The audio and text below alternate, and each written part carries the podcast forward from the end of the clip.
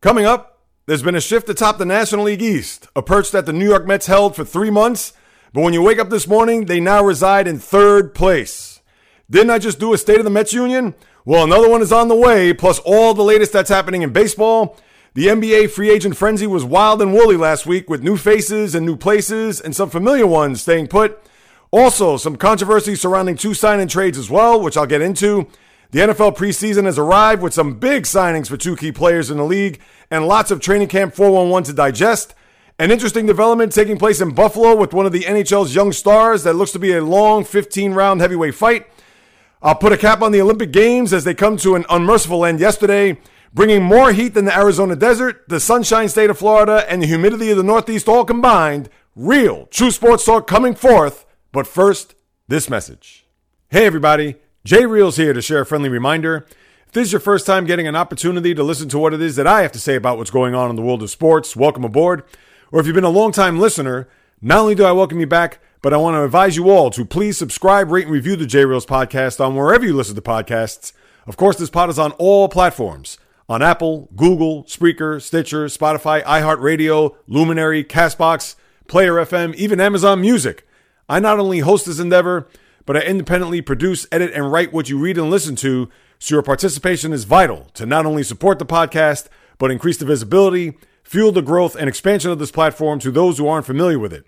You could also share the show or a particular episode by posting on social media as well. The purpose of this is quite simple, people to generate interest to those who aren't aware or know of this podcast, especially the former or current athlete, the broadcaster, blogger, sports writer, studio host, etc., as I want them to share their experience on the field, the court, the press box, broadcast booth, or in the studio with me, so then I can flip that to you guys and gals to deliver top notch, fast paced, entertaining, informative, incredible sports talk unlike any other for everyone to listen and enjoy and to keep coming back for more on a week in, week out basis. You could also go to my website at www.jreels.com for more information about yours truly, the podcast, archive shows, etc. I appreciate you all for your support. Thank you very much for listening and believing in me. I hope you come back for more as your trusted source on everything that's happening in the world of sports. So, with that said, the J Reels podcast begins in five, four, three, two, one. Let's get this sports podcast party started, all right?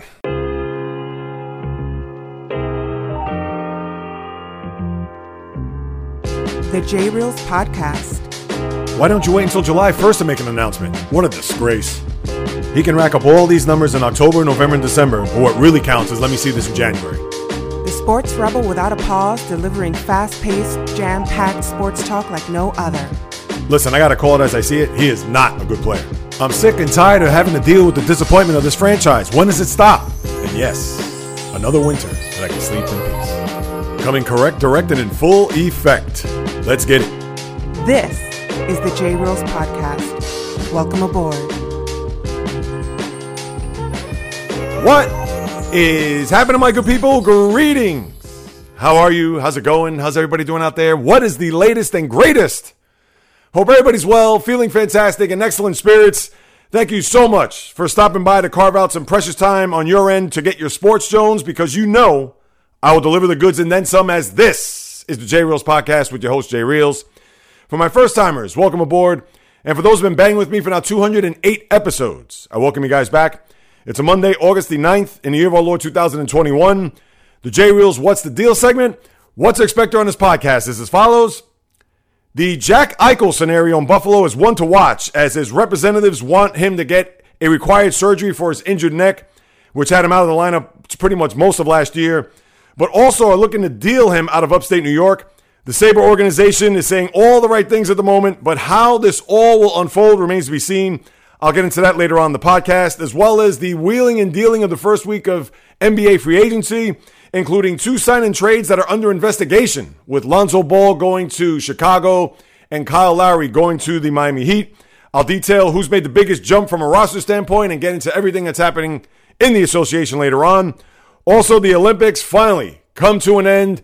We'll recap the last week eh, just a little bit and a look ahead where less than six months from today, you have a Winter Olympic that's coming in Beijing. So I'll touch on that. Also, the NFL had a couple of major signings, including Josh Allen's mega deal with the Bills, which leads to the question How much is his fellow draft classmates Lamar Jackson and Baker Mayfield worth?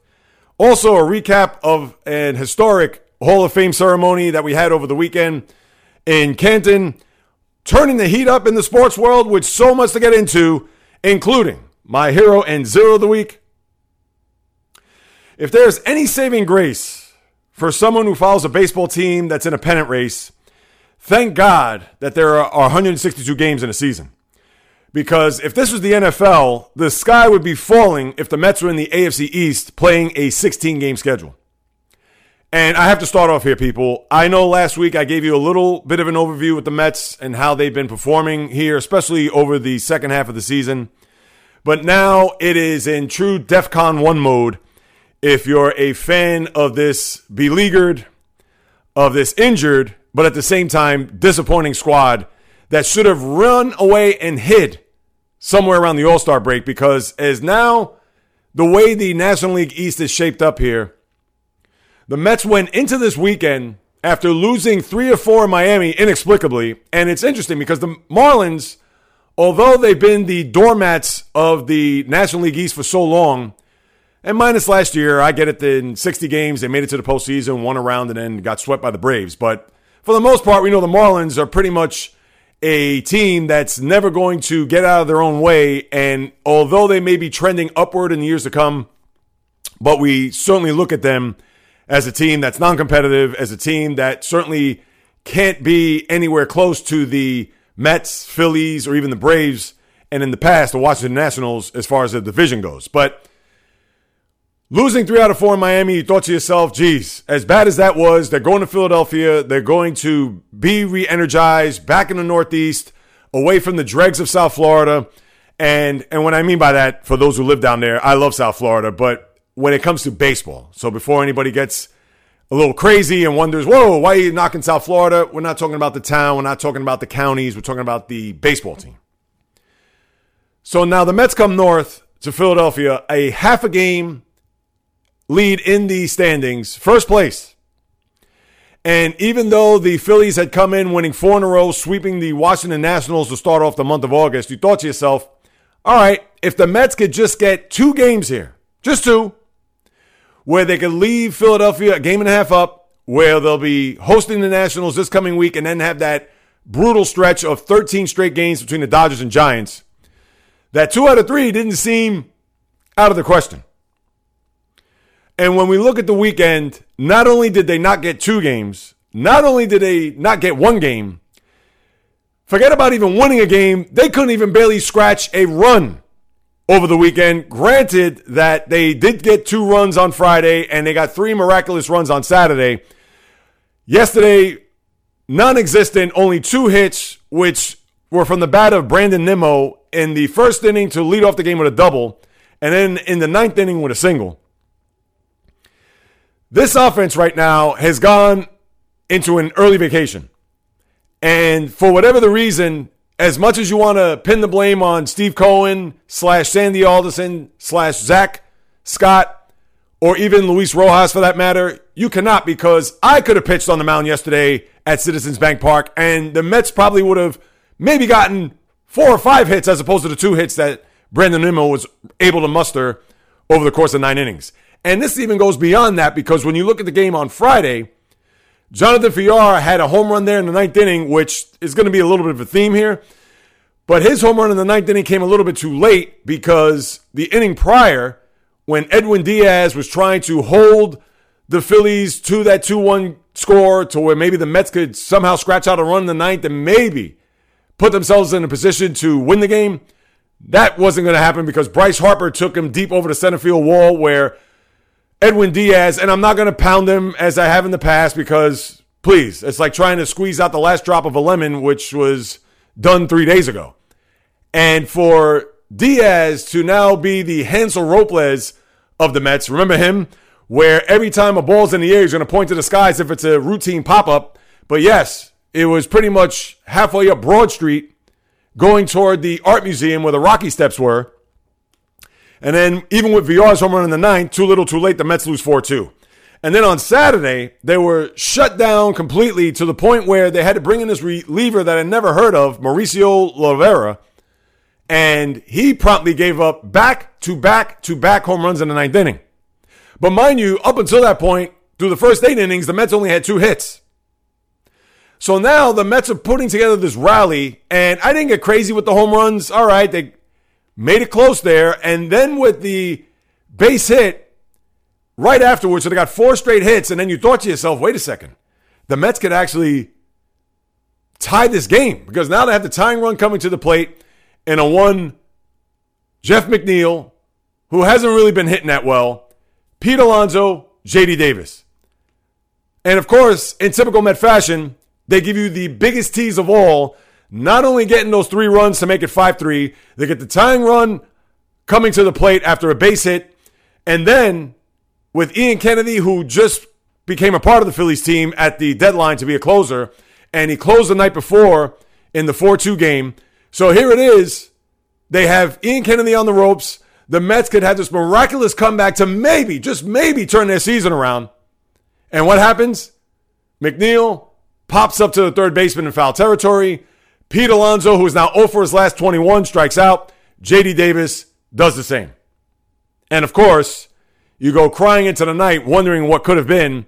And then you only hope that with Taijuan Walker pitching in yesterday's finale to avoid the sweep, and it wasn't all on him. I get it. He gave up the back to back, or it wasn't back to back, but he gave the two home runs in the first inning to Jean Segura and JT Realmuto. And then in his final inning in the sixth, he gave up a home run to Bryce Harper.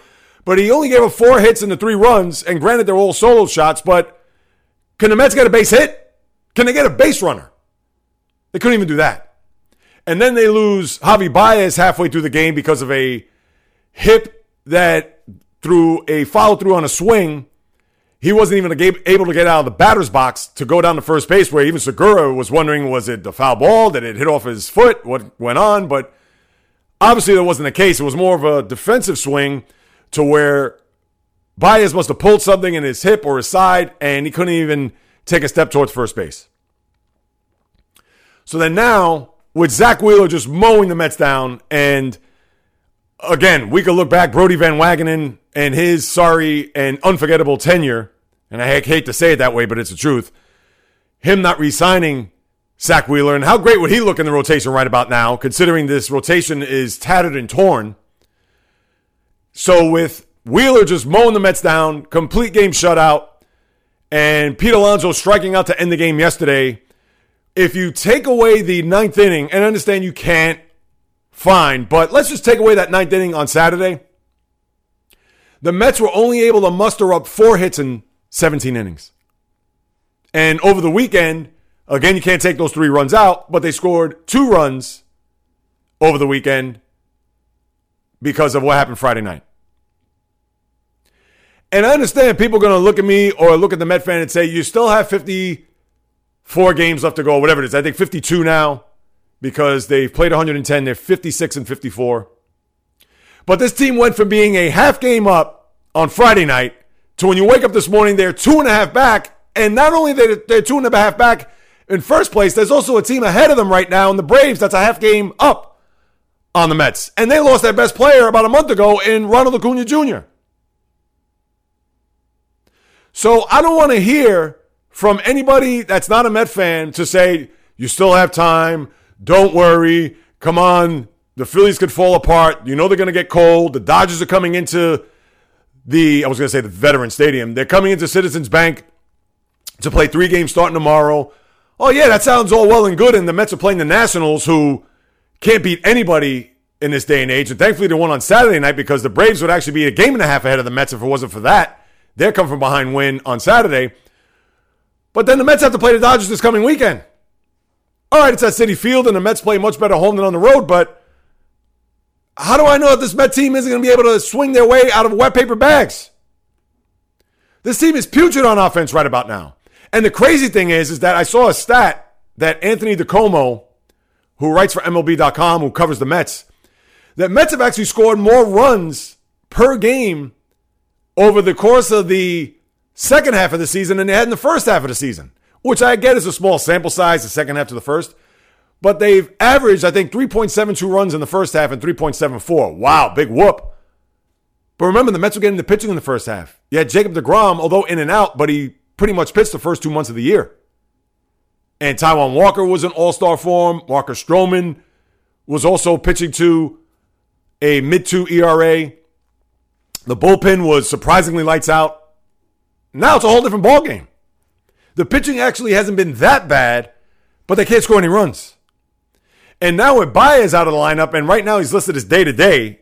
And I said this before the deadline, or pretty much right after, where Baez, I like the trade. It was a good addition, but we all know he's a free swinger. He's going to hack at everything. And pretty much what you've seen here in the first week and a half as him being a Met has been feast or famine. Yes, you saw what he did on the base paths there on Wednesday night against the Marlins, that slide into home plate. We know about his glove, and we know that he has a good enough bat that could provide some offense when needed. But the thing is, you're going to see more strikeouts and more bad at bats from Baez than you're going to see clutch or him to deliver in a big spot. And we know Lindor isn't going to walk through those doors anytime soon. JD Davis is a mess right now. Michael Conforto, where have you been? Here's a guy that's going into a walk year that was projected to probably get in upwards of 180 to 200 million dollars. How many years? Who knows? We know his agent is Scott Boras, and he has done absolutely zero. He's come into this weekend against the Phillies. He was batting 199, and he's striking out left and right. He hasn't been able to come up with a big hit. I understood he hit a home run there on Saturday to start off that back to back to back, but so what? The game was 5 0 at the time. And then let's get to Pete Alonso. Because Alonso was the one guy who actually has been very good this year. The 24 home runs, actually started off the second half after winning another home run derby as torrid as can be, and now he is ice cold. He has not been able to get a big hit, let alone to even put the ball in play, because he's been feast or famine here over the last four or five days. But it's the press conference yesterday that I didn't quite understand. And I get he's not going to pound his players. I get that he's not going to be down in the dumps or come across as negative or be that guy that's saying, yeah, we're all scuffling right now. Uh, I don't have any answers, blah, blah, blah, where you could look at him and say, well, Pete, come on. You could give me a better press conference than that. But he's looking at it through too many blue and orange colored glasses here because for him to say that we're in a really good spot, we've been hitting balls hard, they just haven't been falling right now. Met fans believe in us. Don't just believe, no. What we've seen over the last week, and where you were in first place for 90 days in a division that, okay, you figured at some point the Phillies and the Braves were going to wake up from their season long slumber. And I'm not saying that the Mets should have been 15 games ahead in the standings.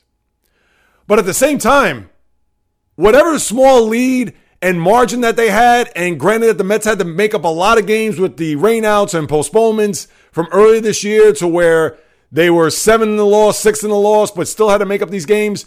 And even though you looked at that and were a little bit comfortable, but knowing that they weren't able to separate, they weren't able to pull away, they weren't able to put a six, seven, eight, nine game lead in the division to where right now you could say, all right, well, even if they threw half of that back, they would be four or five games in front. They didn't even do that. So now we sit here two and a half games back. And yes, maybe they can make up some ground here between now and Friday with the Nationals coming in. And here's the sad part you would think that the Mets should be able to sweep the Nats. They're not going to face Patrick Corbin. We know Strasburg is on the IL for the rest of the year. Max Scherzer's in Hollywood, and I think we're going to see him on Sunday because I believe he pitches Tuesday, tomorrow against the Phillies. To get two out of three right now, you would almost have to beg and plead, but really they should sweep this team. And you know the Nationals are coming in wounded, losing six of seven to the Phillies and to the Braves, and watch them come to Citi Field and win two out of three. Would that be out of the realm of possibility? I don't think so. But to look at a two out of three, in which you could say, all right, maybe the Dodgers can win two out of three, maybe even sweep. So if the Mets win two out of three, they could gain two games in the standings. But you can't even look at that right now because the Mets offense has not even gone to sleep. They're the walking dead. Nobody's hitting in this lineup. And like I said, with Baez out, JD Davis, I don't know if his he's been hurting, who knows? You can't expect the Jonathan Villars to continue to produce. And remember, he's batting 235. So you're not expecting and looking to him to carry this team or to put this team on his back. It's the McNeils, the Confortos, Alonsos, to a certain extent, JD Davis. Those are the guys. And what have they done? Nothing, especially over the course of this past week. So now, what do you have left? You have a season that pretty much is going to hang in the balance here over the next two weeks because I don't want to hear that you have a million games against the Nationals and you have the Marlins. Look what the Marlins have done. Marlins just beat us three out of four, and I believe right now the season series, the Marlins have a six-three lead against us. And people don't look at season series like that. I understand, get it, but you can look at the Marlins right now and say we could barely beat them one game, let alone a series. So why would I be confident to think that whenever we play the Marlins that it's going to be an automatic W? It's not. So with the Nats out of the way, hopefully the Mets could win at least two games. I mean, geez, is, is that really asking too much? But you have the Dodgers, and they did not do the Mets any favors because the Mets are playing the Dodgers Sunday night, ESPN. And then they got to fly to San Francisco in the middle of the night to start off that road trip, which is three in San Francisco, four against LA, before flying back east day off, and then they have the Giants for three. So if you're a Met fan right now, this season is shipwrecked, and you're looking for a life preserver. Because I could see if it was a thing where the Mets were scoring runs and they were losing tough games, they were losing 6 5, 7 6, 5 4. This team can't even get a base hit. Now, maybe a day off today to kind of get away from baseball don't even get in the cage, work out, whatever. Just decompress. You had a one in six road trip. Let's regroup tomorrow and hopefully get back on the beam. But can you count on that? Can you maybe take that day off to say, all right, maybe this is what they need? This could jumpstart, hopefully, a nice little run here. At this stage, Forget about the Nats right now. That Dodger Giant gauntlet, if the Mets get five, if they go five and eight during that stretch, you'd have to jump up and down. And that's terrible. You pray for at least seven and six, but huh, that's not going to happen. I'm going to close this rant with this. I think this season is done. And not even just with the offense, because you can see watch the offense start picking it up, and then the bullpen's going to implode. It's just typical Mets. If it wasn't for these 13 games, yes, I could try to pull myself off the ledge to say we're two games back in a loss, two and a half behind the Phillies. The Phillies are due to lose. They haven't lost in August just yet. What are they now? 8 0? And now with the Dodgers coming in, and as I said before, maybe the Mets can win two games, hopefully three. To me, that's like climbing Mount Everest right about now. But let's say if they do win three and the Dodgers take two out of three. Now you're a half game back. But then you have the Dodgers coming in. Then go to San Francisco, LA. How does this bode well for the Mets right now when they can't scratch out a hit or even get a walk for that matter? And who knows the status of Javi Baez? Who knows if Conforto Alonso, Davis, these guys are going to turn their seasons around. As a fan, you always have hope and you hold out hope. But when you see this dumpster fire that has taken place, and not even just this past week, it's been going on pretty much for the last six weeks because of what I mentioned not being able to get that separation, not being able to be consistent. Last week I came on here, I believe that they were a game under 500 and they still had a two to three game lead in the division. And now they've torpedoed that. I don't think they're coming back. And you forget about the wild card in the National League because there's no such thing. I think they're six and a half back right now, and forget it. It's not happening. It's going to be LA or San Diego. Those two teams are going to represent in the wild card round. So it's not looking good. And I don't expect them to come out of this. So let's see where we go, people. I know you're probably sick. All right, thank you, J Reels. We heard about the Mets. Enough of them. Let's move on, etc. You got it. As we go through baseball, before I even get to the divisions, I know the Yankees. Here we go with the COVID. They've been hit hard. Gerrit Cole, who was tested positive last week, you not only had Gary Sanchez test positive and he's on the shelf, but also Anthony Rizzo, who just got there. What the heck's going on with the Yankees right now with all their players that they've had to pretty much put on the health and safety protocols and who knows? This has been pretty much ongoing since the start of the All Star break. Think about it. Aaron Judge, Gio Urshela, a couple of their relievers, and now you had their best pitcher, their the starting catcher, and now the import from Chicago now be filled with COVID. So, and the Yankees, it's weird with them because they have not been able to sweep these series.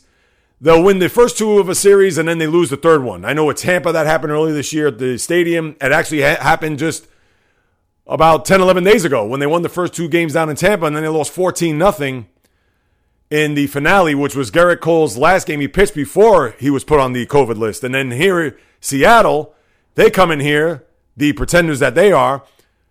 First three games, Yankees in all ways, shapes, and forms, beating the Mariners, and then trying to put the hammer down on a four game sweep. Couldn't do it.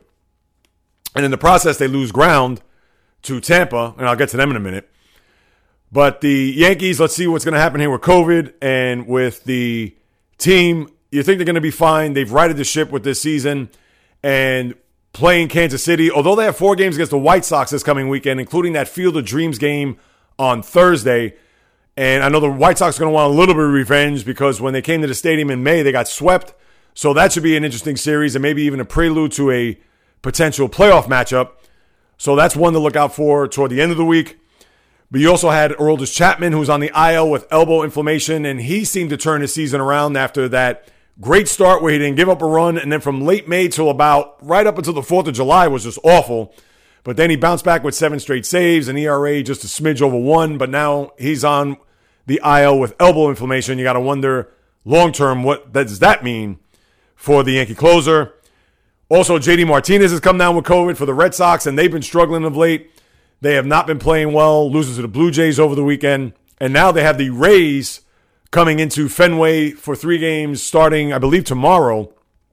So that is an enormous series because right now the Rays are five games ahead in the loss column, four in the standings to the Red Sox. So they could do some serious damage to the AL East title hopes of the Red Sox. And remember, the Red Sox were pretty much in first place, maybe from, if not Memorial Day, maybe soon after that, till about two weeks ago. And remember, Tampa beat them down three games in the Trop a couple of weekends ago, and now they could really put the hammer down on the Sox division title hopes. So we'll certainly keep an eye on that series. And the Rays, what could you say, man? That team could trade off players. Yeah, they could bring in an import like Nelson Cruz, but the beat goes on. How do they do it? It's amazing with as little as that team has between payroll and even from a talent standpoint, but man, do they get the most out of their resources. What are they? 68 and 44 right now. And they could do some serious harm to the Red Sox here, as we know. Now, granted, they'll be in the mix for the wild card, but you want to win that division. You don't want to roll the dice in a one game playoff. And you got to wonder if there are some leaks that are being sprung there in Boston. And even though Chris Sale is on the mend and maybe starting as early as this weekend. So that's something to keep an eye out because that will be a big sigh of relief for a Red Sox staff that's kind of been going through it here over the last couple of weeks. So we'll see what happens there. Now, the health of Fernando Tatis Jr. is big as we talk about the NL West as I mentioned a minute ago, those two teams, Padres, Dodgers, you think would be battling it out for a wild card one game playoff. Tatis, who's had this left shoulder that has been partially torn, and although he's been rehabbing, and has been shagging flies, trying to keep it mobile, but at the same time, not do anything to make it worse. It'll be interesting to see. This is a big week to see whether or not he'll be back in the lineup. So Padre fans are holding their bated breath to make sure that their superstar player comes back as close to 100% as possible because we all know he's not going to be 100%. I mean, this is the third time he's gone through this this year. A lot of people thought, and even myself, from based on some things that I heard, that he could have required surgery going back to when he first heard it in the batter's box in April. So, although he's young and obviously in good health as far as keeping himself fit and whatever activity, rehab that has been taking place, a young body's going to respond a lot better than somebody in their 30s who's been through uh, a lot and obviously has a lot of tread on his tires, not necessarily Tatis.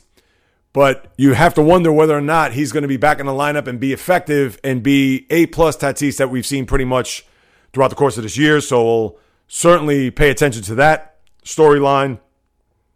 And it's funny, you know, it just dawned on me right now as far as the Mets. Real quick, I promise this will be 30 seconds.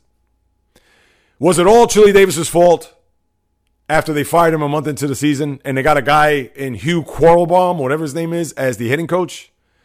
So Chili Davis, who was the fall guy for the Met hitting woes that started 11 and 12 to their season, and you know he's laughing his ass off somewhere, saying, "Aha!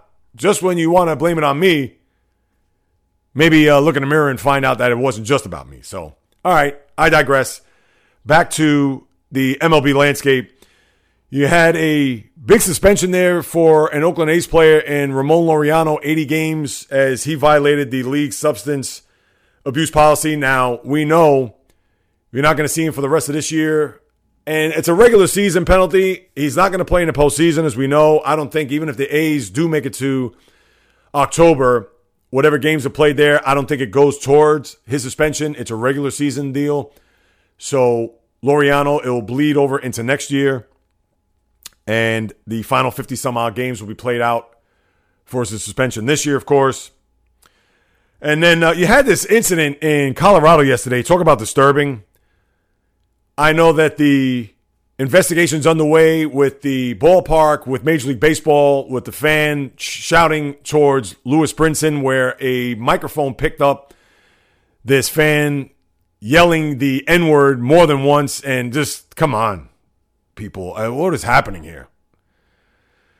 just terrible, awful. And even the Marlins players, they even said they didn't hear it. Even the Rockies players, they didn't even hear it. Maybe they're not paying attention. And again, it was picked up on a mic, so who knows if the guy was underneath the TV or radio broadcast booth, not necessarily coming from their mics, but there may be an extended mic or a mic that's placed not too far from there where the fan could have been 40 rows up, but for whatever the reason, he thought he had a right to scream out the N word towards Lewis Brinson, who is an African American player on the Miami Marlins.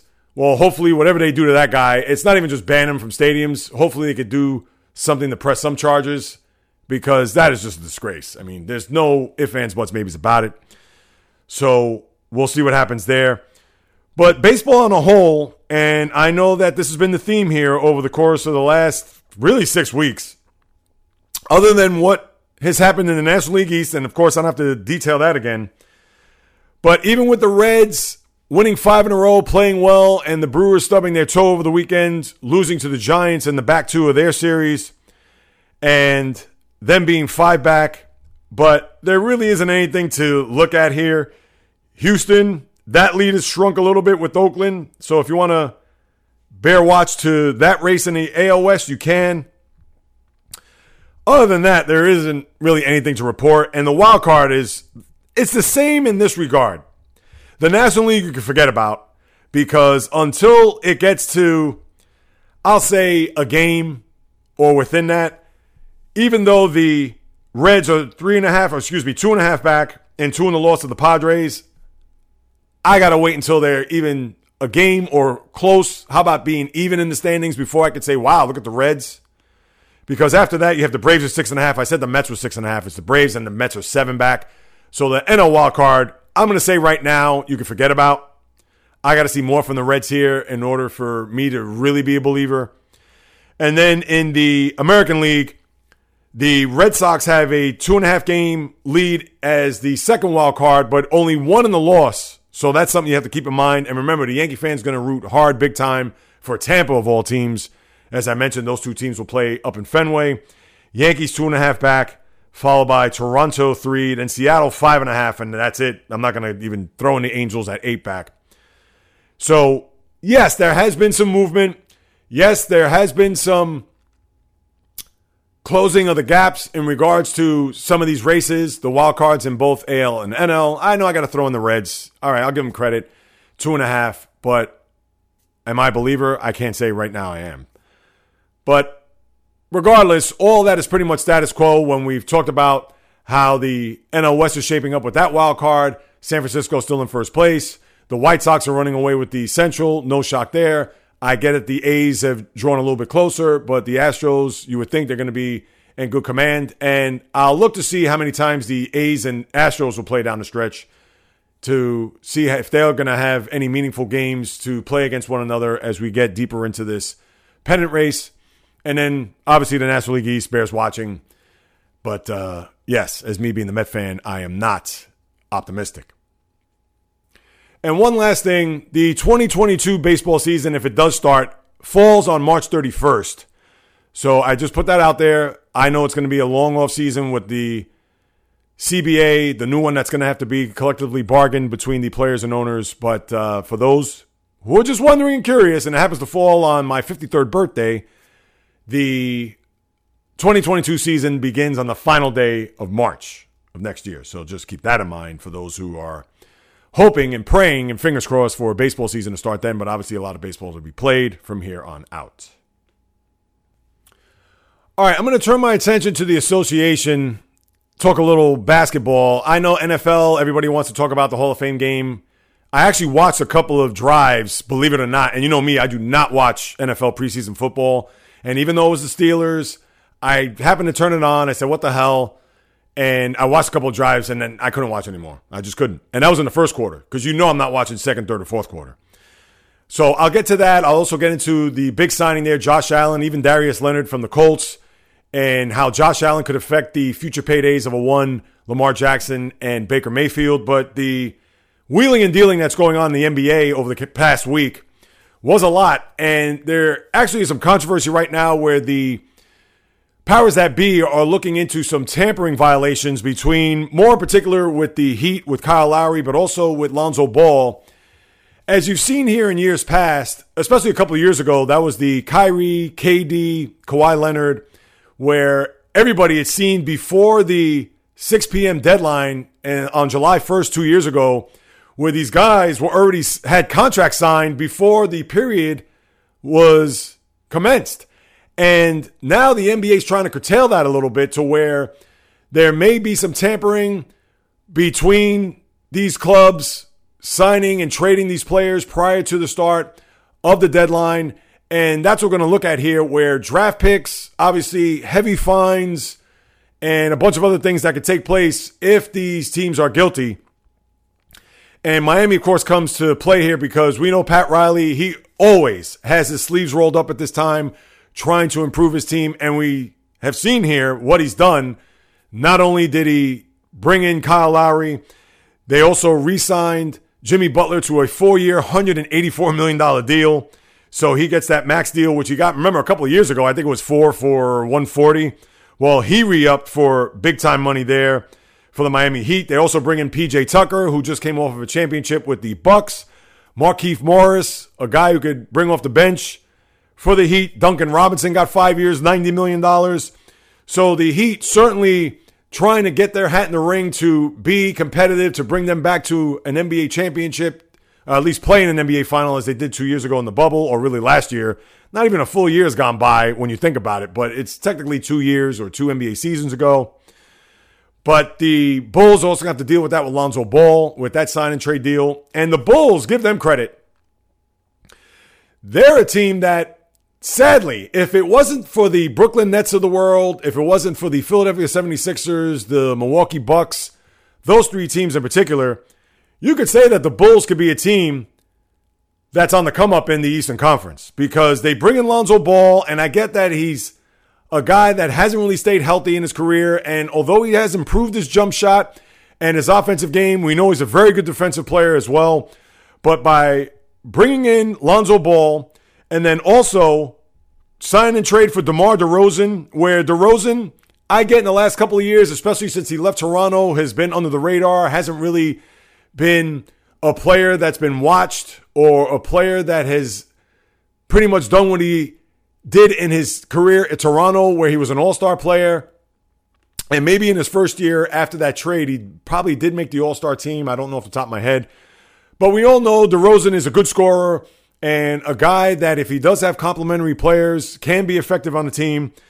But by bringing him in, Lonzo Ball, to go with Zach LaVine, Nikola Vucevic, which they got at the trade deadline last year, and if you want to throw in just for some championship experience, a guy like Alex Caruso, the Bulls did very good here. And they're trying to do something there where going back to the early 20 teens, or really in the early part of the 2010s, where Derrick Rose was your league MVP at the tender age of 22. And remember how good that team was. And a lot of people thought that the Bulls were going to be a team to compete against the Heat in particular during that time. But after Rose suffered that knee injury, he was not the same player. And Rose himself, he resigned with the Knicks, and I'll get to them in a minute. But give it up for the Bulls by trying to do something here and make their team better. And they have made their team better. But with those aforementioned teams, the Nets, Sixers, and Bucks, are they going to even crack those three teams, as of right now, you can't say they are. Now, they may be somewhere in the middle, four, five, six, probably seven or eight, because you would think that the Celtics will be somewhere in the middle of that pack. Obviously, the Heat, the Hawks, there's your four, five, six right there. So they may be a seven or eight seed unless they really get off to a great start and pretty much hang somewhere in the middle of the Eastern Conference race. But as far as championship aspirations, the Bulls? I don't think so. And speaking of the Hawks, they re up with Trae Young, four years, $207 million extension, or five years, I should say. And also bringing back John Collins, five for a buck 20. And that's not a dollar 20, of course, people. Now, the Knicks, they tried to be, I'm not going to say thrifty. All right, they re signed Derrick Rose. They gave the extension to Julius Randle, which was I guess something that they had to do based on what he did last year. He was going into a team option, I believe, of 23 million this year. So instead of having him play that out and maybe get into his ear to say, hey, we want you to play this out. If you have another all star, all NBA type year, we'll give you the big money after that. But I think the Knicks were smart in this regard because if Randle did have that type of monster regular season that he had this past year, and I'm sure whatever the kicker is, if he became an all NBA player, they would have to give him probably five years at over $200 million. So I think it was smart for them to give him the four for 117. They figured that, yes, they broke the bank, but at the same time, they still had some flexibility to where they bring in Kemba Walker after OKC buys him out of the last two years and that $70 million contract. So he becomes a Knick from the Bronx, Soundview Projects. I'm sure it's going to be good for him to be back in familiar surroundings the one thing is, though, what Kemba Walker are they going to get? Is he going to be 100% coming into the season where you're going to get a guy who could average upwards of 25, 26 points a game, dish out five to six assists? He's not going to give you the defense. But not only that, is he going to be 100% healthy and guaranteed to play? He's not going to play all 82, but can he give you 72 games and top notch offensive performance? That remains to be seen. You also had Kawhi Leonard. He's going to stay put, you would think, although it's not official, despite the partial tear, the ACL that he suffered against the Jazz. I think it was a thing where Kawhi probably could have got money elsewhere, but he figured, let me stay in LA. Let's try to finish the job. They did make it to a conference final finally, and they also bring Reggie Jackson back. Who knows if they're going to have enough to push them to not only back to a conference final, but now over the next hurdle to an NBA final. That certainly remains to be seen. Other than that, pretty much they had some signings here and there. I know the Nets, they re-upped KD for 498 million. They bring in Patty Mills, I guess more to be insurance on D and also for Three point shooting, Patty Mills, that guy that's in the corner shooting threes. Remember, Joe Harris had that awful playoff series against the Bucks. Maybe that's why they brought him in. And that's pretty much what you have with the big signings. I know you had some people, Steph Curry, five, four, or four for 215. Monster deal for him to stay in Golden State. Andre Drummond signs a one year deal in Philly. Can you get crazy about that? Who knows? Uh, I, I can't say he's going to be pretty much a guy that's coming off the bench for Joel Embiid because you cannot clog the middle of the court to have both Drummond and Embiid there. To me, maybe it was even insurance in case if Embiid does get hurt, as we've seen last year. That's how I look at it, if you ask me. Chris Paul signs a four year deal with Phoenix. So Phoenix had to do that. You understand that they just couldn't let him go based on the year that he had and obviously making it all the way to an NBA final. And the one other news and notes, CJ McCollum, speaking of CP3, he passes the baton to McCollum, the Portland Trailblazer guard, as the next NBA Players Association president. McCollum, well respected throughout the league. So he's the guy that now will be in charge of the players and the union as far as that goes. And then, of course, how could I forget that the Lakers were in not only wheeling and dealing mode, man, you talk about a complete overhaul of this team. Now, early on, they bring back Dwight Howard, also Trevor Ariza, who comes back to the Lakers in his second go around, and Howard, this is his third go around. And he actually, for him to call this squad underappreciated, uh, who came out and said that? Which I found very surprising. They also bring in Kent Bazemore, a guy that could bring you a little defense. Wayne Ellington, a guy that could just bring off the bench. Kendrick Nunn, the former Miami Heat player. I mean, they went all out to do whatever it takes. We know about the Russell Westbrook trade. Obviously, had that. And then Malik Monk, the former number one pick of the Charlotte Hornets. And last but not least, Carmelo Anthony, where you kind of thought that this was going to go in this direction. But now, this team is so loaded and so stocked just for this one year, I might add. Because even though LeBron re upped, I believe, what, two for 85 million, and he's actually going into this final, this would have been his final year, but he has two more years tacked on to this year. And as long as LeBron is there and Anthony Davis is going to be there, of course, for three more years, this is just going to be patchwork with one year deals, as you saw over the last week. And Melo, you know he's going to come off the bench and light up the scoreboard with whatever he can do, even at the age of 37. You have the young players there with Malik Monk, a guy who could certainly learn and grow to be around this championship veteran laden team. Westbrook, we all know he's just looking to get that brass ring. So the Lakers, and a lot of people thought all right, Caruso is gone. That's not really a big loss. And when you look at what happened leaving out of the first round this past year, you knew they were going to retool and reload. And that's exactly what they did here. Now, am I going to crown them NBA champs as of right now? No.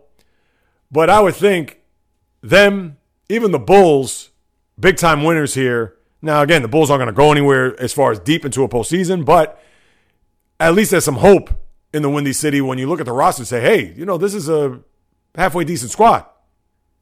But they're more of a regular season team than a postseason team. And granted, we haven't seen this team gel and play. I get it. But as I said before, I don't see them being a representative of an Eastern Conference final or an NBA final team in the East. That's for sure. And one last thing, now that I think about it, when I looked at these transactions, I know that the Knicks also signed Evan Fournier former Celtic that they got the deadline and add a little bit more offense to that team. It's interesting because even though they bring back Kemba, and Kemba, as we all know, the local guy, and Fournier, I guess he probably wanted to be a part of this team, knowing that you have Randle and you have RJ Barrett, and you hope to get a healthy once he's back in the mix, especially when it comes to rebounding and defense. And a one Mitchell Robinson I'm sure that Leon Rose, World Wide Wes, Scott Perry and company, I bet you they didn't imagine. Luckily, that Kemba probably fell in their lap in that regard, but I'm sure they were trying to lure the other free agents, maybe a Chris Paul. Maybe they did dabble with Kawhi Leonard, not that we would know. or if it will ever come out. Maybe it will. We'll see. But I'm sure when they looked at the NBA free agent landscape, that Evan Fournier was not on their radar, or even to bring back Derrick Rose for that matter, because even though this is a Knicks, it's Broadway, Madison Square Garden, but we all know that the heyday of the Knicks, which was 25 years ago, and despite it being the bright lights in New York City and the mecca of basketball, it has not attracted the top free agent here in the last decade plus. All right, you want to say Amar'e Stoudemire? Eh. And Carmelo wanted to come here, so you can't even say that. But for the guy who is maybe looking to make a name in the league or maybe put his team over the top or to the next level to say, yeah, I want to be a part of this Knick team and be a part of the garden, et cetera, the crowd, you haven't had that. And I'm sure there's a little bit of disappointment there in the garden offices. They'll never admit that, but knowing that a lot of these other teams signing trades and being able to pull off some of these deals that the Knicks on the outside looking in, or maybe they were right at the door, but these players decided to go elsewhere. I'm sure it bodes well. Maybe it's on the owner. We know about James Dolan and his reputation, as you've seen in the past, Charles Oakley, and how he's handled some of these fans over the years. So, but anyway, I just wanted to throw that in there. That and no knock on Fournier. I'm not trying to knock him as a player by any stretch, but again, I'm sure when the Knicks started this whole process, Fournier was not at the top of their wish list when it comes to not only improving the team but also playing the Garden, being box office, etc. So. All right, let me get to the NFL here with these two big signings. The Colts, Darius Leonard, the highest paid inside linebacker, which now overshadows Fred Warner's contract, or Fred Warner, excuse me, his contract in San Francisco. Five years, 98 million. I forgot what he got guaranteed, but Leonard, a guy who is the anchor of that defense and a very good defense at that. But you got to wonder with the quarterback situation, Carson Wentz out, and now even Quenton Nelson the All Pro guard who suffered the same injury as Carson Wentz with that foot injury, out five to 12 weeks with the surgery. So, although the Colt defense should be formidable and may be ranked among the tops of the sport, but now you got to wonder about their offense right now without a quarterback, and who knows how long that may be. They may be able to get Carson Wentz by week one, week two, or really, I say by week two, week three, excuse me, or it could be up to about week seven. So, Let's see where that takes us as we get closer to the season. But the bigger signing was Josh Allen, the Buffalo Bill quarterback, signing a six-year, $258 million extension where 150 million is guaranteed. So he got more guaranteed money than Patrick Mahomes. And as we all know, Mahomes signed that 10-year, $500 million contract and where he got $141 million guaranteed. So now it begs the question, and I get it. You could talk about the money all you want. You could say he's not worth it. He's still a young player. Yeah, he's on the come up, but still, what has he done? At least Mahomes has won a Super Bowl and won an MVP and played in another Super Bowl. All that understood. But we all know the quarterback position is the most important in football. And obviously, you're not going to flirt with the idea of trying to sign him last minute because you don't want the quarterback, or even more so, the representatives of that quarterback, to get in the clients head to say, wait a minute, they're waiting this long to sign you when you know you have 31 other teams that could go out and sign you with the big bucks? Come on, let's take our footballs and go elsewhere. Obviously, that's not going to be the case in this league. You know they're going to lock down the quarterback as soon as they possibly can. And here's a scenario where now, if you're Baker Mayfield and they interviewed him to say, What do you think about the deal? And he says, Hey, I think that's great for all quarterbacks. And I'll give Baker credit in this regard. He downplayed his situation with his contract. He says, I'm here to win. I'm concentrating on winning week one and then go to week two, and that's it. So I'm not a big Baker fan, as you know, but for him to have that attitude right now that it's all about winning, it's all about this season, forget about his contract. He says, as long as I play well, that'll play out. Good for him. I give him props for that. But it does make you beg the question on whether or not Baker Mayfield, who was the number one pick in that same draft that Josh Allen came out of, and then the last pick of the first round is one Lamar Jackson, who, by the way, has already won an MVP. Makes you wonder how much money those guys are going to fetch in the market. Now, quickly, you know how I feel about Lamar Jackson. He is a talent from another planet, more so with his legs and his arm. Now, we understand he does have a very good arm. It's not accurate. And he does have playmaking abilities. And mind you, he just came off of another bout of COVID to where he didn't practice for the first 10 days, came in and supposedly practiced excellently. So that's good for the Raven fan. God bless them. But with the situation with Jackson and what he'll be worth, we know a lot of that's going to be the guaranteed money. And I'm sure his agent is going to say, well, if Josh Allen got this much, my client deserves more. Is he worth that kind of money? Now, Jackson, again, in a big game, and when you need his arm more than you need his legs, I he's not worth that money. I mean, he's going to get it. Now, it's funny because when Deshaun Watson got his money for for whatever it was, 145 million dollars, he's figure, eh, that's going to be the going rate. And even Dak Prescott, what did Prescott get? I think he got four years. What he got, 190 something million. I would think that the agents will probably look more towards either the Deshaun Watson on a low ball perspective, and then the high range would be the contract that Dak Prescott got. Because the Patrick Mahomes and not even Josh Allen, I don't think Baker or Lamar Jackson will be anywhere near that stratosphere. And Baker, hey, he won a playoff game, and the game against Kansas City was close. They lost. But Baker Mayfield in regular season has not been spectacular. And sadly, when you make that type of money, it's for what you do in a regular season. Now, of course, whatever you do in the postseason and Super Bowls, obviously Joe Flacco, i.e., he's the best example of that. But if they're going to have, let's say, good seasons, and to make that type of money, that's where it's going to be absurd. And they're going to get big money. At the end of the day, there's no ifs, ands, what's about it. But you also have to wonder if you're a team like Cleveland that has a bunch of stars on that team that's making a ton of money and we know who those guys are the Myles Garrett's of the world, the Odell Beckham Jr.'s of the world. You know, Denzel Ward's going to be up for a big contract, the corner. And a lot of these players that they've signed. Austin Hooper, the tight end, who signed to a big contract last year. I know he's a tight end. He's not making a ton of money, but he goes against the cap. So, and then Baltimore, same deal. The Ronnie Stanleys of the world. They're going to have to give big money to some defensive players down the road, whether your name is Patrick Queen, their first round pick of a year ago.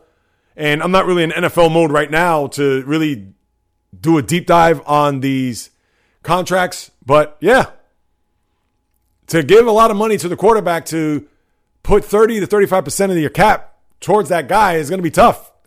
I understand it has to be done, but are Baker Mayfield and Lamar Jackson worth anything close to what Josh Allen is making? I'd have to say no. To me, that's a rung below somewhere in the high hundred millions. 258 million? No. I was actually shocked he got that much, to be honest with you. I thought it'd be more Dak Prescott than it would be closer to a Patrick Mahomes like contract. And mind you, Patrick Mahomes got almost double than what Josh Allen got, but understandably and deservedly so when you look at it from what he's done so far in his early part of his career. And contracts are the theme here, people. Here in this preseason, when you look at TJ Watt, who hasn't practiced with the team because he's looking to get a new contract, and who knows, he may be the next guy in line to get the big money. And the Steelers had a nickel and dime here this offseason, especially with Ben Roethlisberger taking a pay cut, and they had to let Bud Dupree go. And we all know the Steelers aren't big in free agency as far as signing those big players, and they cannot let this guy go. So he's going to get his money, but is it going to be a situation where it's more Le'Veon Bell Antonio Brown, or are they going to pony up some big time guaranteed money here? Because the Steelers cannot fool around with arguably their best defensive player. And I understand it can be a lot when you have Minkah Fitzpatrick. And if you even want to say Cameron Heyward, Stephon Tuitt is a very underrated player. But TJ Watt is right now, he is your best defensive player on the team. And the Steelers have to accommodate. So you would think they're going to have a deal struck between now and then but uh, we will see what happens there.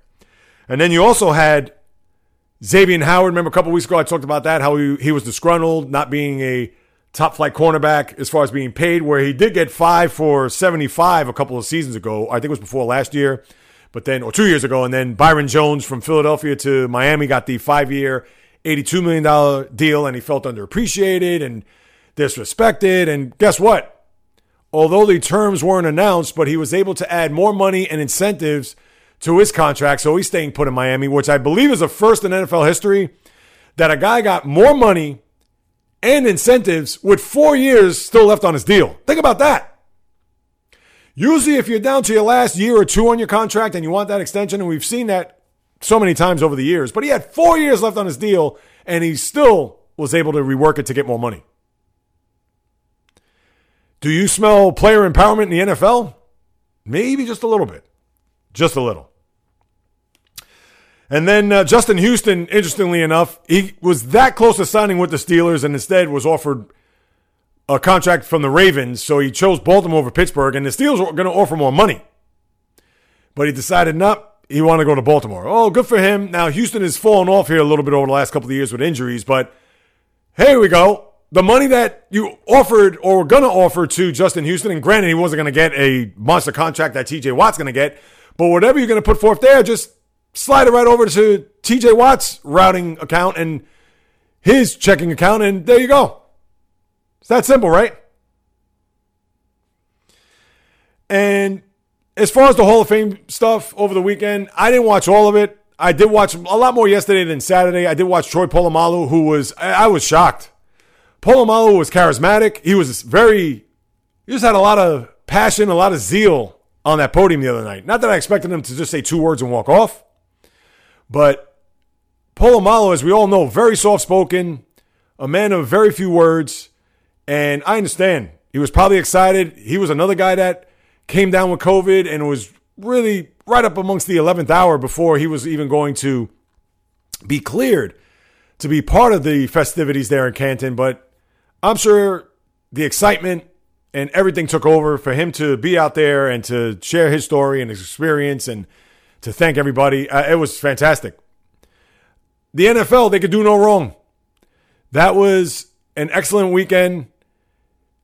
Peyton Manning, I was surprised he went in the middle. I thought he would be at the end. Charles Woodson was the one that capped off the night there last night in a very emotional tribute to his mom, as his mom was the one to induct him and introduce him to the Pro Football Hall of Fame. Calvin Johnson, I thought was very good. And I had to say this. Can I throw this in the mix? Calvin Johnson, what he's doing now as far as with mental health, and not only that, but going through plant based as far as therapy and recovery and things of that nature. I just laugh because the first thing I thought of was like, oh boy, if any of the big pharma people heard that, boy, they probably not only spit out their Pinot Grigio and choked on their kale salads, they probably gasped and gagged for about 20 minutes after hearing that. Because NFL, a Hall of Fame player on that platform, and a lot of people are watching. Now, I'm sure it went over 95% of the people's heads that were watching or in person viewing this, but oh man, I got a kick out of that one. That was, to me, that was the highlight. So I just had to throw that in there. That's just me. Just more from a lifestyle, health, and wellness perspective. So, what can you say? Excellent job by the NFL pulling that off. And Cowher, Jimmy Johnson was great too. Uh, what could you say? Everybody was fantastic there on the podium and well represented for the league and moving forward there with the NFL Hall of Fame induction that was historic because remember, they didn't have it last year due to COVID. So you had both the 2020 representatives and the 2021 Saturday and Sunday. You couldn't ask for a better weekend if you were the NFL. And then a couple of quickies here. First off, Bobby Bowden passing away at the age of 91. We talked about this a couple weeks ago, or I think in the last podcast, where the family released a statement saying that these are going to be his final days. And we talked a little bit about his resume last week. I mean, what could you say? The impact that he's had on so many players, whether your name is Deion Sanders, whether your name is Charlie Ward. Uh, you go on down the list. All those great Florida State players and the impact, the fingerprints that he had on those championship teams there in the 90s and, of course, in 2000. And Bowden was a mainstay there in Tallahassee as a Seminole, and he passed away at the age of 91 just yesterday morning, I believe. So condolences, thoughts, prayers go out to the Bowden family as college football did lose a a pillar, a coach that was well revered in the sport and in that conference, in that area, that region. So Bobby Bowden passing away at the age of 91. And one thing about college football that I didn't mention, and this is my bad. Now, this isn't for four years down the road, and that's maybe why I didn't bring it up and made a big stink about it. And it's not a stink, but for the SEC to now accept both Oklahoma and Texas is the end of the Big 12. Now, it's not going to take place until July 2025, but they figured they wanted to get out of that conference. They asked the SEC if they could be accepted, and why not? The SEC, where they're going to put them in remains to be seen. You'd think they're going to be in the SEC West, but there has to be some balance. Maybe Oklahoma will be in the East, because remember, the SEC are both separated by two conferences. So there's plenty of time to figure that all out. But you would think one's going to go one place and the other's going to go in the other and I say conferences, division, excuse me, the East and the West division. I'd say maybe off the top of my head, probably Texas in the West, and because then they'll go with Texas Tech. They'll have that rivalry there, and then you also have Oklahoma will probably be in the Eastern Division.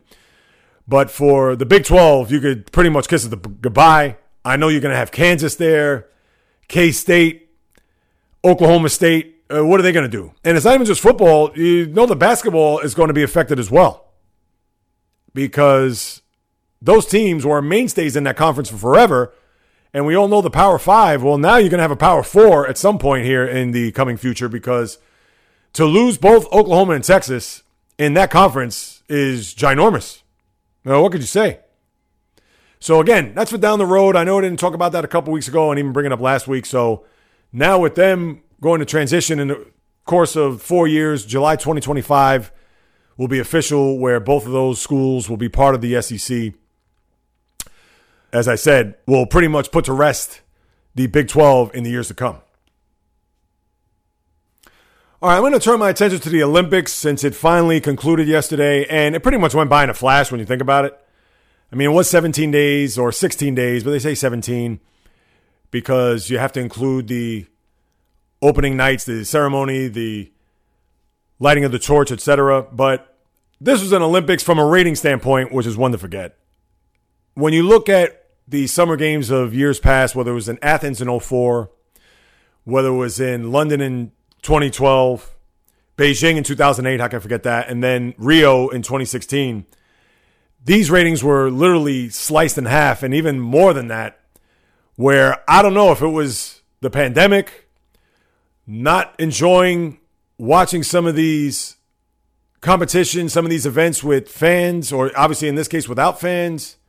The Simone Biles thing, maybe that hung over a lot of people and that turned people off where her mental health was involved and there's a certain faction that disagrees with her stepping down, considering that, oh, she's supposed to perform for us. That nonsense. It could have been a combination of things, but it did not hit. Although this past week, you did have a lot of interesting storylines. The Allyson Felix and what she did in track and field, becoming the most decorated at that event, or some of the swimming that we talked about in the week prior with Katie Ledecky and also the other swimmer, uh, Caleb. I can't even think of his last name right now. That's how much of the Olympics I've gotten into if you've listened over the last couple of weeks. Although you had Simone Biles come back and participate in the beam, and she did get bronze, but I don't know if that brought a lot of eyeballs to the sets. Maybe it was a little bit of too little too late when it comes to people wanting to be galvanized by Simone Biles and everything that she brings.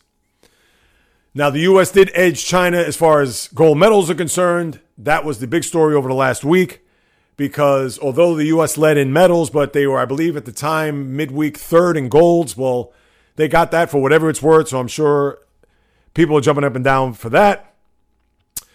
And then the basketball team winning gold, no surprise there. They take some revenge from that early loss to France. I believe that was their first game of the Olympic tournament where they did lose to France and then they bounced back to win the gold medal game 87 82. Uh, am I surprised? I'm not. And I'm not one of those that went crazy when they won late Friday night, which was Saturday night in, or Saturday morning, I should say, in Tokyo. But I just couldn't get into this, people. I couldn't get into any of the Olympic stuff. If you've listened over the last two weeks, and it's no knock to the athletes, no knock to the any of the participants, none of that. I just can't get into it. because, as you could tell, I couldn't even give you the other swimmer's name who won a bun- bunch of medals. But ask me next week, or forget about that. Ask me on Wednesday about the Olympics, and I'll be like, oh, there was a Summer Olympics? Which now you got to think about this. In less than six months, you're going to have a Winter Olympics in Beijing, the aforementioned city. And now you have to do this all over again, but from a winter perspective. And NBC has to be wondering whether or not people are going to be glued to watch any of these events.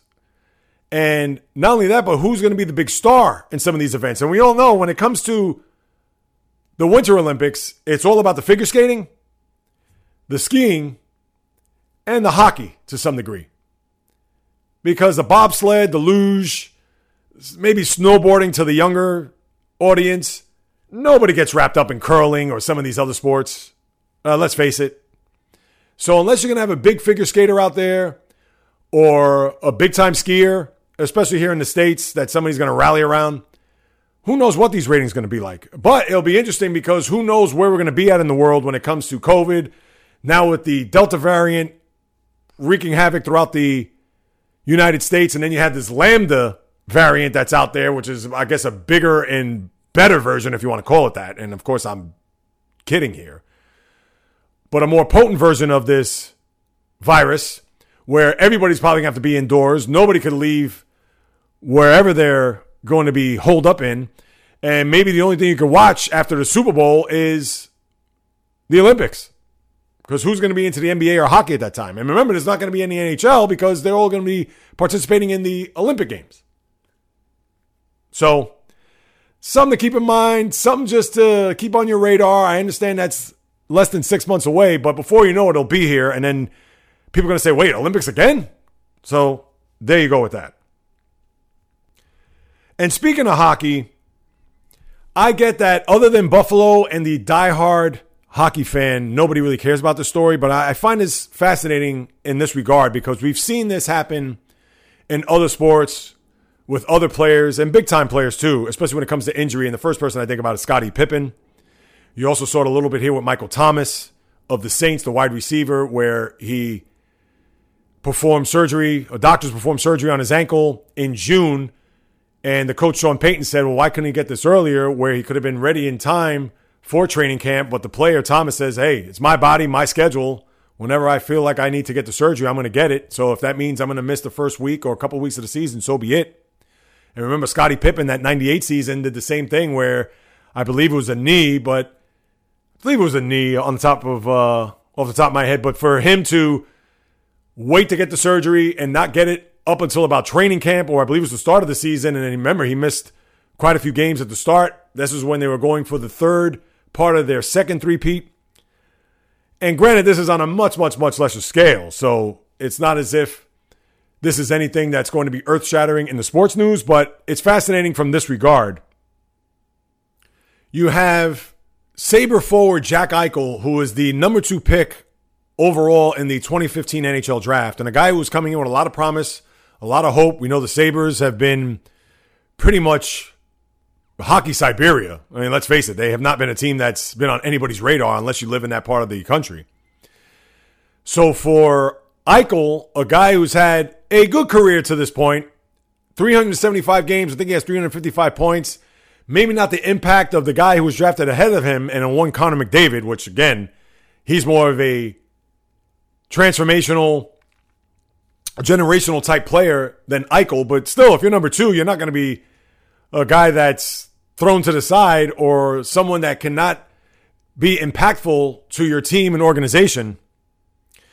But with what's taken place here over the last few months and then now into this offseason to where he only played 21 games out of the 56 where he suffered a neck injury. And the situation with the injury is that the agents have come out and said that he needs to have a very detailed and highly intensive surgery to be performed on his neck. Now we're talking about neck here. So if he takes a bad hit, if he, and of course, hockey is a contact sport.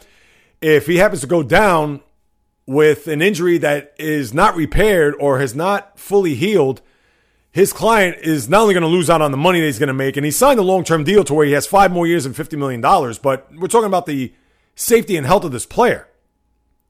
To where that he doesn't get this required surgery that there may request a trade to go to an organization that not will not only value him but at the same time maybe get that surgery so he could get back on the ice and perform at close to if not back to the top level that he was in his first 6 years as a member of the Sabres.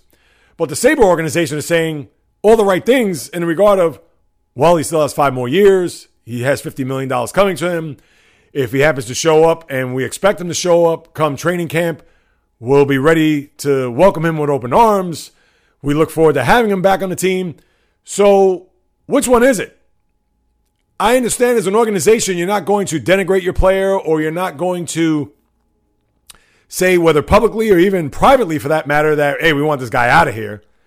He's caused nothing but trouble, and it's a situation where we're going to have to unload this player.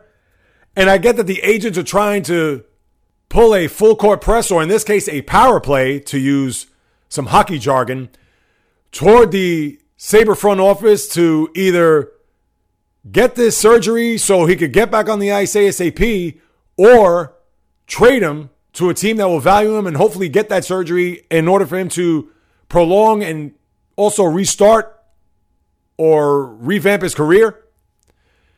And when we're talking about a player that's a number two pick overall, and understood, he's not a guy that's going to move the needle because he's not that type of player where he's transcendent. He's not Connor McDavid. He's not even Nathan MacKinnon, a guy who was a number one pick overall for Colorado years ago. And I'm not even going to go back to the Sidney Crosby's, Alexander Ovechkin types player, but you get my drift. Jack Eichel could walk down the street a thousand times over in a Sabre jersey with his name and number, and you'd probably be like, is that really Jack Eichel? You couldn't pick him out of a lineup. But I bring this up only because you have a guy who is pretty much the face of the organization. They're at an impasse here between the agents and the front brass, the front office brass, and for them to kind of go into the season with some skepticism and at the same time uncertainty as to if and when this player is going to report and if and when this player is going to get the surgery, who's going to be the first one to blink? And that's what I find fascinating because generally, as we've seen in the other sports, where if a player is going to hold out or a player is going to try to get that contract extension, etc., they're going to do whatever it takes or go on their own timetable. Here is a guy that has his money. He's not looking to get his contract reworked.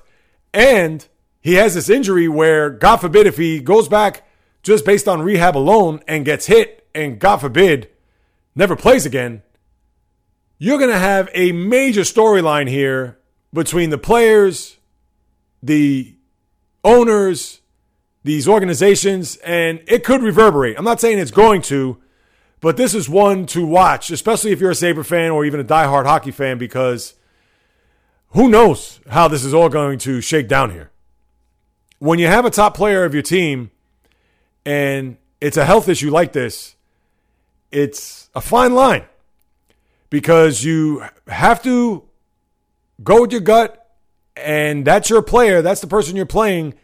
And yes, you want him to play, but you do not want him to A, be injured or not be 100% and have him go out there on the ice. And B, you also have to think about your organization and your team's future. So if that means, hey, let's get the surgery so we can get him 100% so he could be a Sabre for the rest of his life? Or do you say, ah, let's just wait this out and see how this all unfolds? Or do you just say, the heck with it, let's see what we can get back and rebuild from there?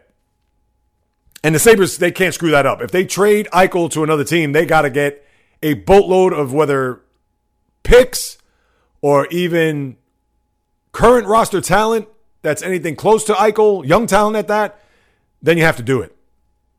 Because if they don't, they're going to look like a horse's ass here.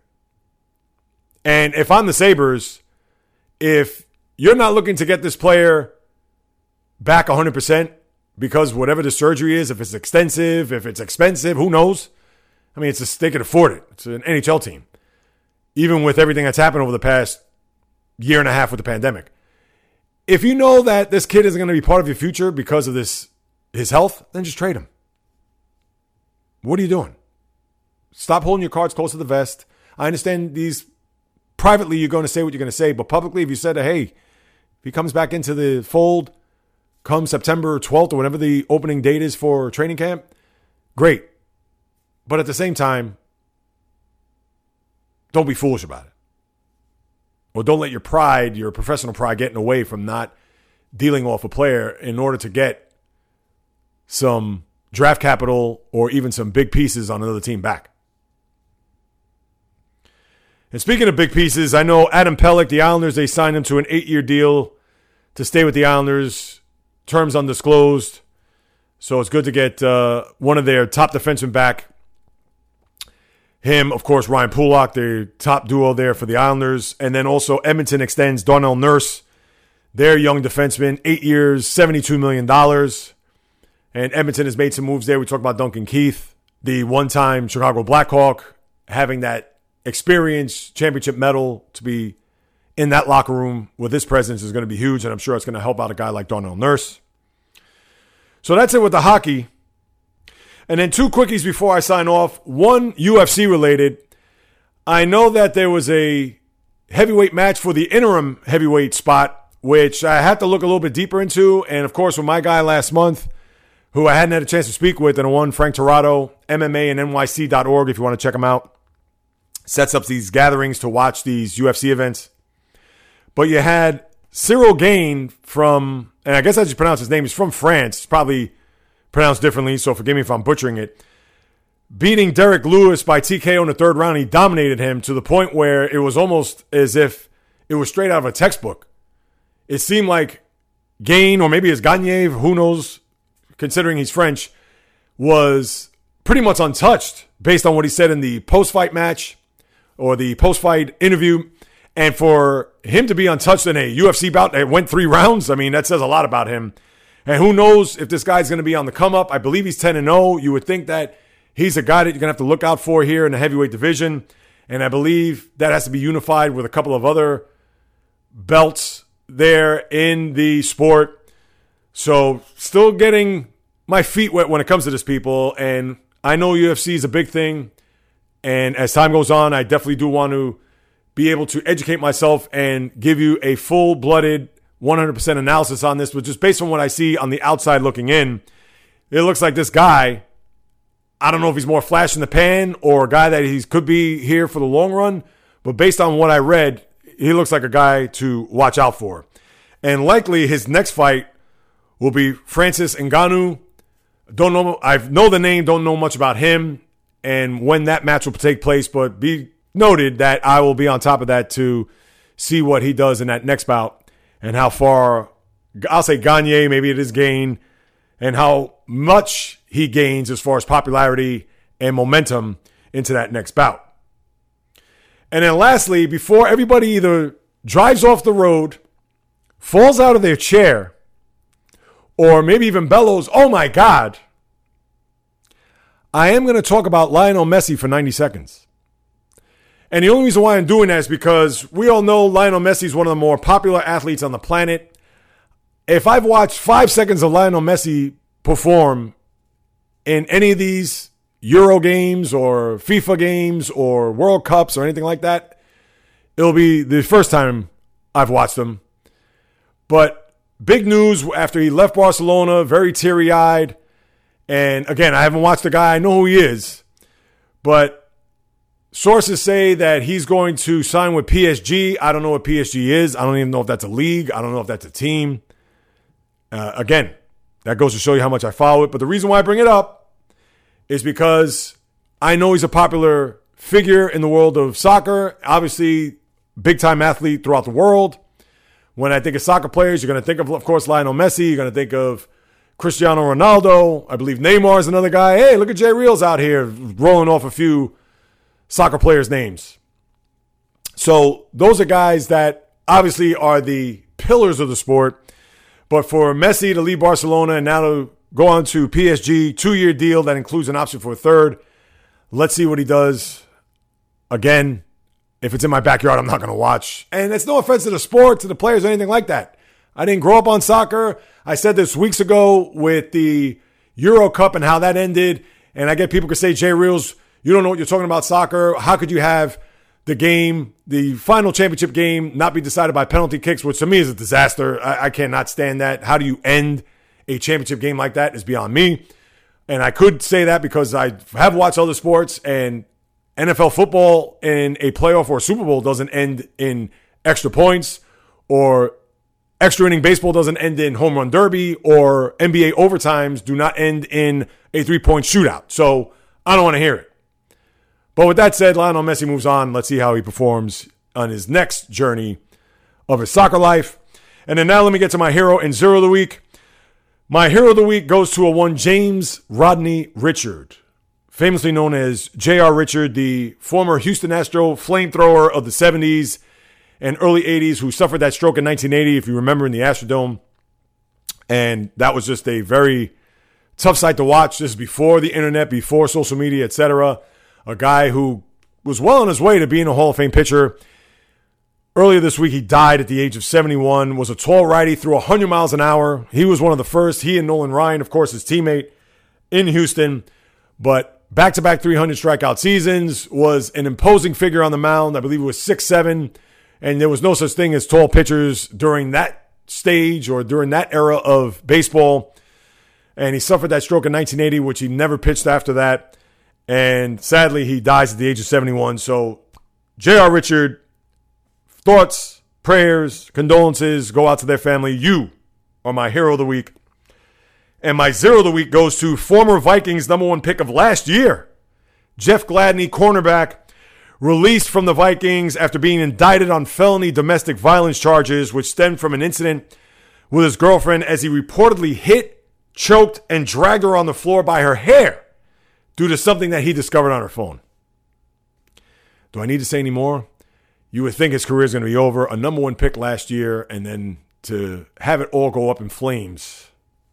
You just hope that he gets himself right, gets himself mentally, spiritually, emotionally straight, and has a productive life. That's all I'm going to say there. But for what transpired and for him to be out of the league right now after a year, Jeff Gladney, you are my zero of the week.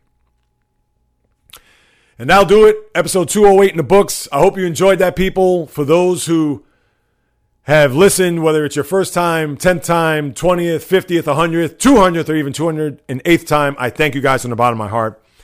And just like I mentioned at the very top, if you haven't done so, please subscribe, rate, review this podcast. Throw me a few stars, throw me a nice review on wherever you get your podcasts. All that's going to do is increase the popularity of this podcast with all the others that are out there. If you could do that, please, I would sincerely and greatly Appreciate it. If you want to hit me up, send me a question, comment, criticism, praise, even that. I'm open to it. Send it to any of my social media accounts. DM me at Instagram, JReels, or the JReels podcast, which is strictly sports. Twitter, JReels1, just a number. Facebook, the JReels podcast fan page, or the old fashioned way by email, the JReels podcast at gmail.com. Hit me up. I'll be sure to follow up ASAP with you guys as I normally do. And then lastly, to support this endeavor, please go to www.patreon.com slash the JReels podcast. That's P as in Paul, A T as in Tom, R E O N as in Nancy. Whatever you want to contribute to that, to the upkeep of the website, to the production of this podcast, the equipment, everything that goes on behind the scenes, whatever you want to put forth.